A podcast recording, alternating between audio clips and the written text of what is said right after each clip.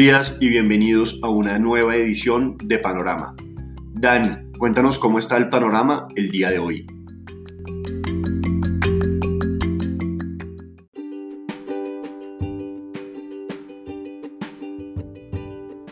Muy buenos días, Nicolás. Panorama indeciso para la jornada. Noticia del día tiene que ver con la publicación de inflación de Colombia del mes de enero.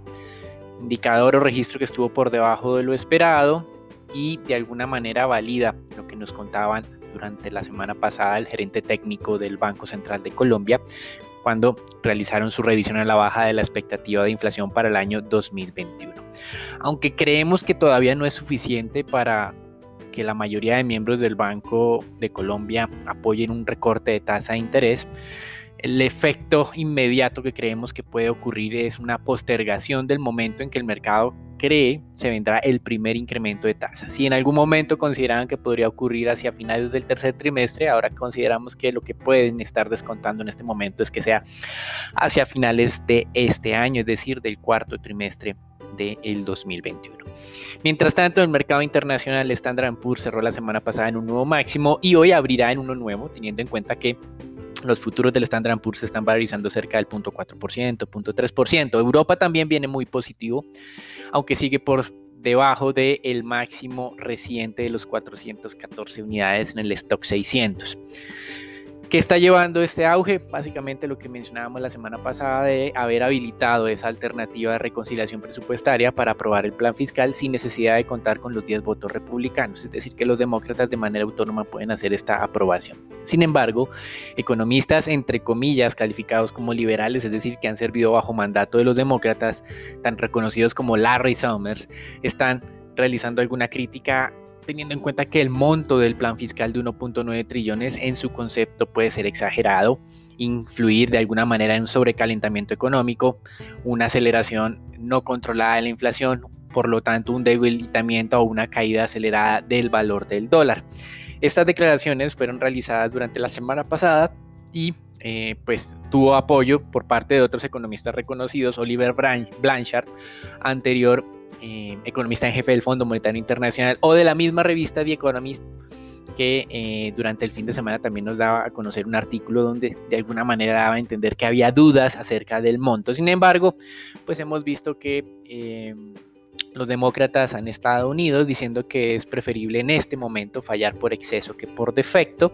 Incluso Janet Yellen realizó declaraciones el día de ayer. Recuerden, Janet Yellen, la nueva secretaria del Tesoro y una de las defensoras de eh, este paquete fiscal, diciendo que eh, era mejor también actuar rápido, actuar eh, en grande, como lo mencionó en sus em, cuando estuvo en el, en el Senado de Estados Unidos mientras realizaba las sesiones de confirmación de ella como siguiente o próxima secretaria del Tesoro y también afirmaba que ella llevaba muchos años estudiando la inflación, conocen en caso de que sea necesario cómo controlarla y dice que la Reserva Federal tiene las herramientas para hacerlo. Así que de alguna manera hubo unidad dentro de los demócratas y dentro de la administración Biden para seguir defendiendo este monto, a pesar de que algunos economistas eh, han empezado a criticarlo. Ya no estamos hablando desde el lado de los republicanos, quienes históricamente han eh, sido los defensores de eh, unas finanzas públicas más balanceadas, aunque cuando uno mira la historia, mira sus gobiernos y obviamente no, no puede concluir que sean tan austeros como ellos afirman elocuentemente. Ahora, esta euforia del mercado que estamos viendo el día de hoy en plena temporada de publicación de resultados en los Estados Unidos, no eh, se vio frenada por el anuncio del gobierno surafricano de suspender la vacunación con AstraZeneca, teniendo en cuenta que los resultados preliminares de esta vacuna parecen no ser muy eficientes o efectivos para controlar la mutación que está presente en este país. Tampoco ha impactado en el mercado un estancamiento de la industria alemana en el mes de diciembre, no creció como el mercado venía anticipando, ni tampoco un congelamiento de la confianza de los inversionistas de la zona euro que se mide pues para el mes de febrero del 2021. Entonces, digamos que este ánimo positivo continúa siendo el que viene liderando el rally, aunque como ya estamos acostumbrados hay numerosas eh, advertencias de diferente índole del lado de los múltiplos de las acciones en las que se está negociando en este momento el mercado, desde el lado de la pandemia, desde el lado de algunas cifras económicas y desde el lado ahora nuevo de que tal vez el plan fiscal pueda ser contraproducente si se llegara a aprobar en esta magnitud. Desde el lado corporativo, muy interesante, la semana pasada habíamos hablado de Hyundai Kia eh, una acción que se había estado valorizando luego de los anuncios de que probablemente, o más bien la especulación de mercado de que probablemente sea la ensambladora que va a realizar el contrato con Apple, pues para que Apple en el 2024 muestre al mundo el vehículo de la compañía. Durante el fin de semana se dio a conocer que Apple había eh, descartado la posibilidad de que Hyundai sea, o por lo menos había dicho que no era, no era, una especulación razonable o no una especulación cierta, por lo cual la acción de Hyundai el día de hoy se desplomó 6% en el mercado coreano. Y esta semana, más precisamente mañana, comenzaría el juicio político en contra del expresidente Trump. Como hemos manifestado, difícilmente 17 republicanos van a apoyar las sancionar al, al expresidente de los Estados Unidos, así que no creemos que vaya a tener eh, mayor implicación. Y por otro lado, pues eh, Trump inteligentemente rechazó la amable invitación de los demócratas para ir directamente al Senado y realizar sus declaraciones de manera presente.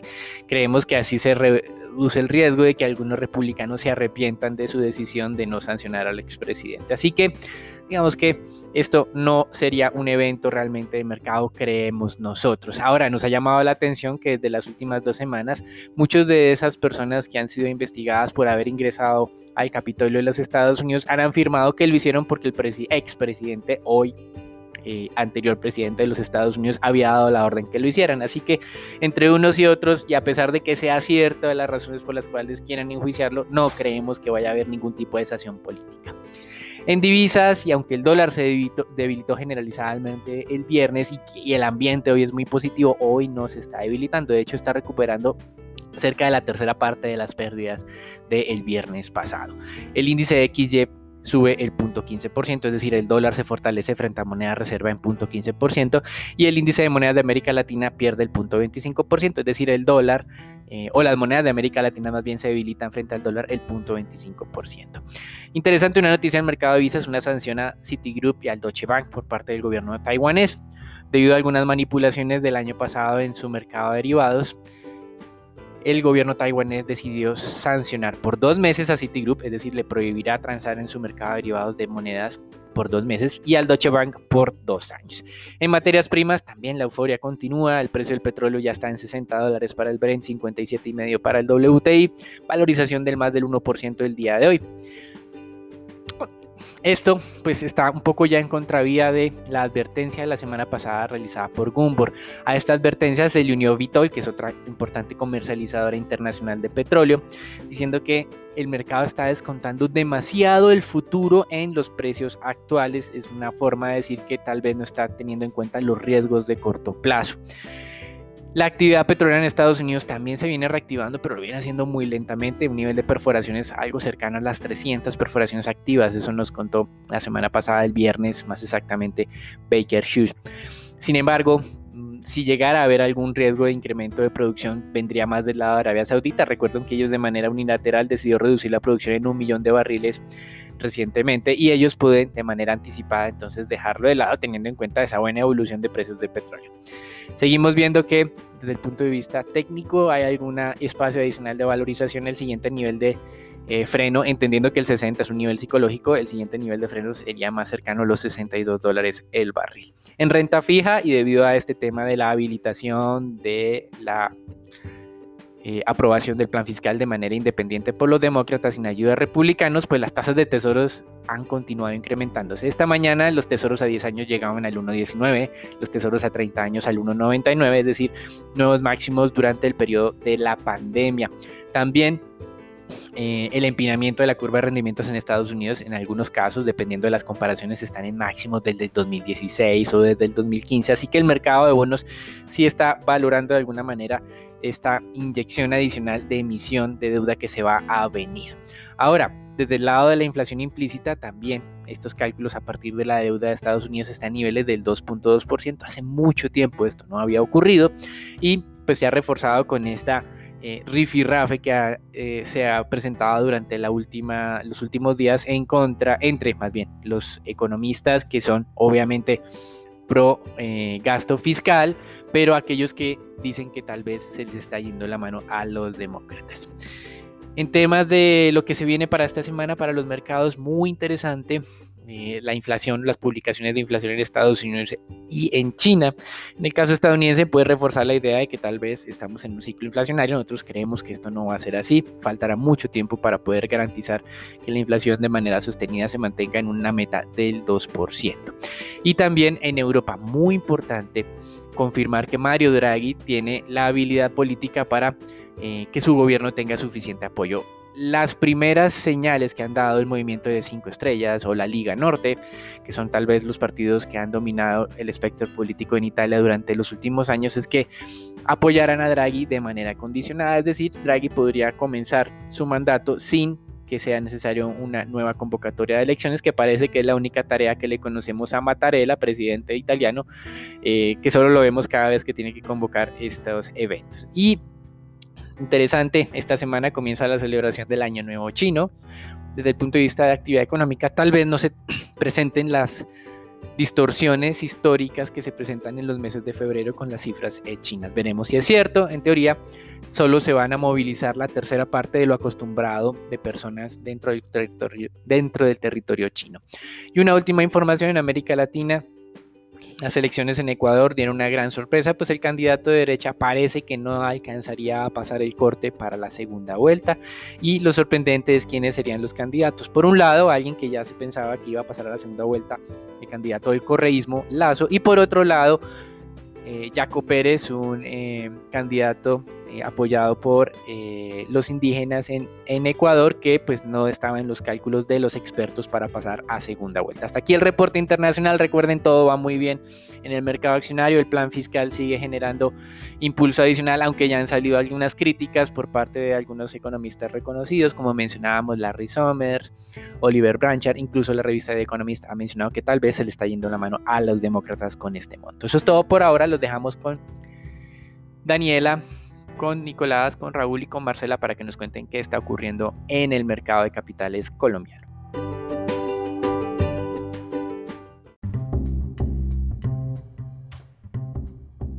Gracias Dani. Para el panorama de Colombia, la noticia del día claramente sería que el ministro de Hacienda, a través de una carta dirigida al presidente de Ecopetrol, Felipe Bayón, estaría aceptando la oferta no vinculante hecha por la petrolera para quedarse con la participación mayoritaria de la nación en ISA. Esto recordemos como parte del proceso para conseguir los recursos que según el marco del plan fiscal de mediano plazo el país necesitaría, en línea también con su plan de enajenación de activos. Más adelante en la sección de renta variable Raúl nos comparte más sobre este tema. Por otro lado también conocimos el índice de precios al consumidor. Este se ubicó en 0.41% levemente por debajo del 0.42 que se registraba en enero 2020 y prácticamente en línea con el 0.46% que estaba siendo esperado por los agentes del mercado, es decir, sin mayor sorpresa inflacionaria. En diciembre del año pasado, el, dato de la inflación había sido el 0.38%. De otro lado, eh, la inflación presenta una variación anual de 1,6%, siendo el registro más bajo desde julio de 1954. En el mes, eh, el rubro de alimentos y bebidas no alcohólicas fue el que presentó la mayor variación positiva con 1.44%, seguido el rubro de transporte con 0.70%, muy cerca también restaurantes y hoteles con el 0.65%, mientras que las eh, divisiones que presentaron mayores caídas fueron recreación y cultura con un menos 0.82%, seguido de prendas de vestir y calzado con una variación mensual de menos 0.41%. De acuerdo con el director del DANE, Juan Daniel Oviedo, el resultado del costo de vida para el primer, primer mes de este año tuvo en cuenta los efectos generados por las nuevas restricciones en ciudades como Bogotá y Medellín por los rebrotes de la segunda ola del coronavirus.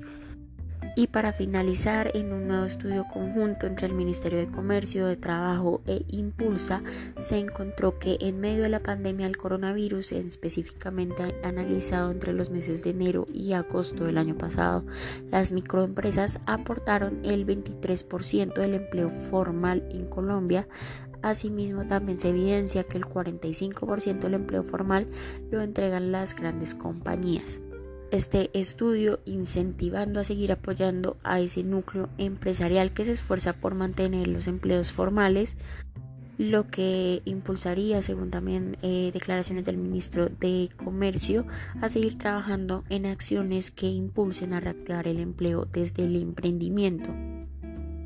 Bueno, esto sería todo por las noticias de Colombia. Raúl, cuéntanos qué pasó el viernes en la jornada del mercado accionario local.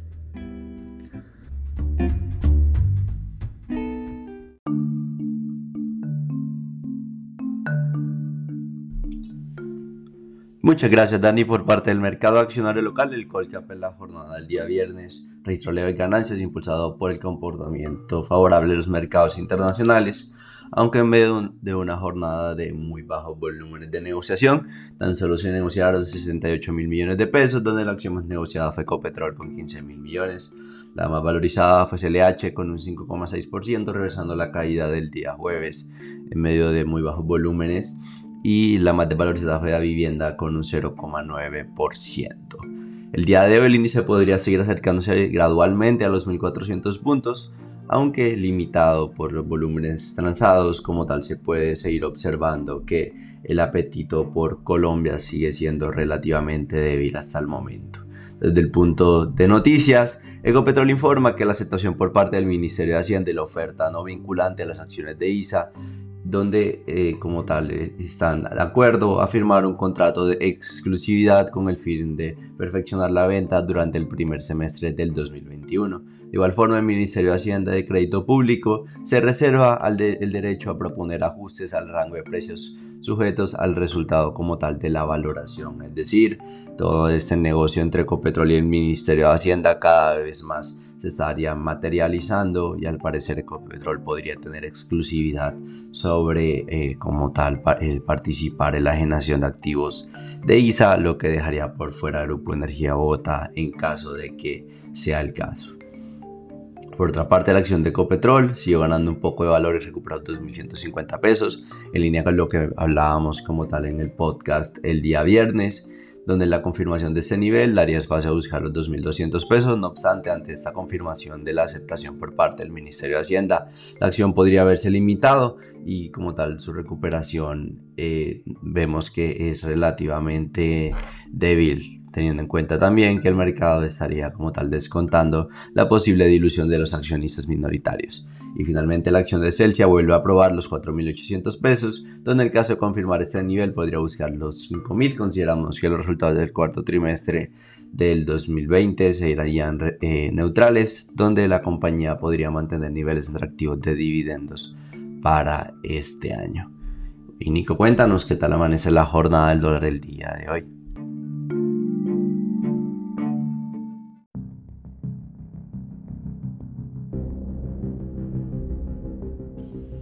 Buenos días Raúl, muchas gracias. Soy Nicolás de Francisco y vamos a hablar del dólar. En la jornada del viernes para cerrar semana el volumen fue de 720 millones de dólares, una disminución superior al 13% con respecto al jueves de la semana anterior. La tasa de cierre fue de 3.555 pesos con 50 centavos, donde el peso colombiano se devaluó en 1.69 pesos con respecto a su par estadounidense.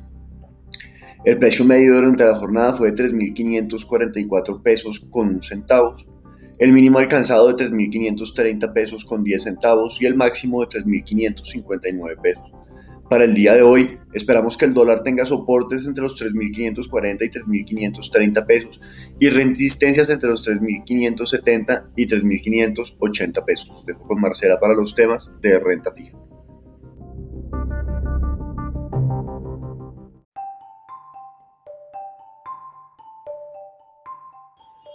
Buenos días Nicolás y buenos días a todos. Durante la jornada del viernes la curva de tasa fija presentó una desvalorización de 0,3 puntos básicos en promedio y se aplanó 5,5 puntos básicos, mientras que el segmento corto se valorizó 2 puntos básicos gracias a la oferta de títulos por parte de agentes locales. Los inversionistas extranjeros continuaron demandando del segmento largo de la curva, que se valorizó 0,5 puntos básicos en promedio.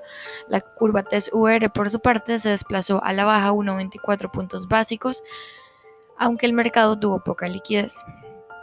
En el mercado se negociaron 3,97 billones de pesos distribuidos en 2,8 billones para el CEN y 1,2 billones para Master Trader.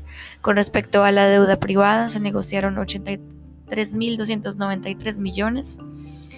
Y la Nación colocó eh, test del julio de 2036 por 598 millones, valor costo.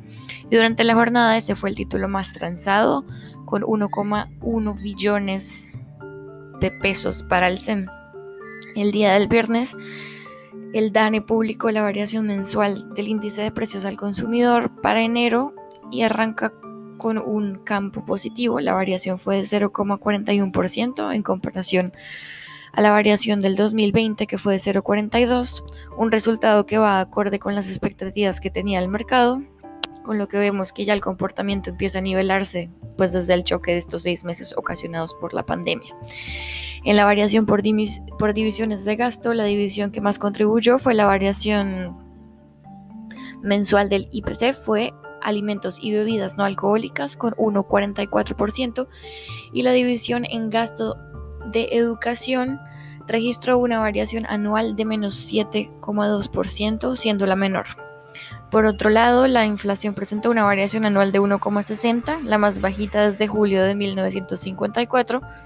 Sin embargo, es un buen resultado en medio de la afectación de algunos sectores por las restricciones implementadas en las principales ciudades del país para enfrentar la ola del coronavirus, la segunda ola la inflación pues sigue seguirá siendo débil y comportándose por debajo del objetivo de largo plazo, aunque no consideramos que sea suficiente para un recorte de tasas.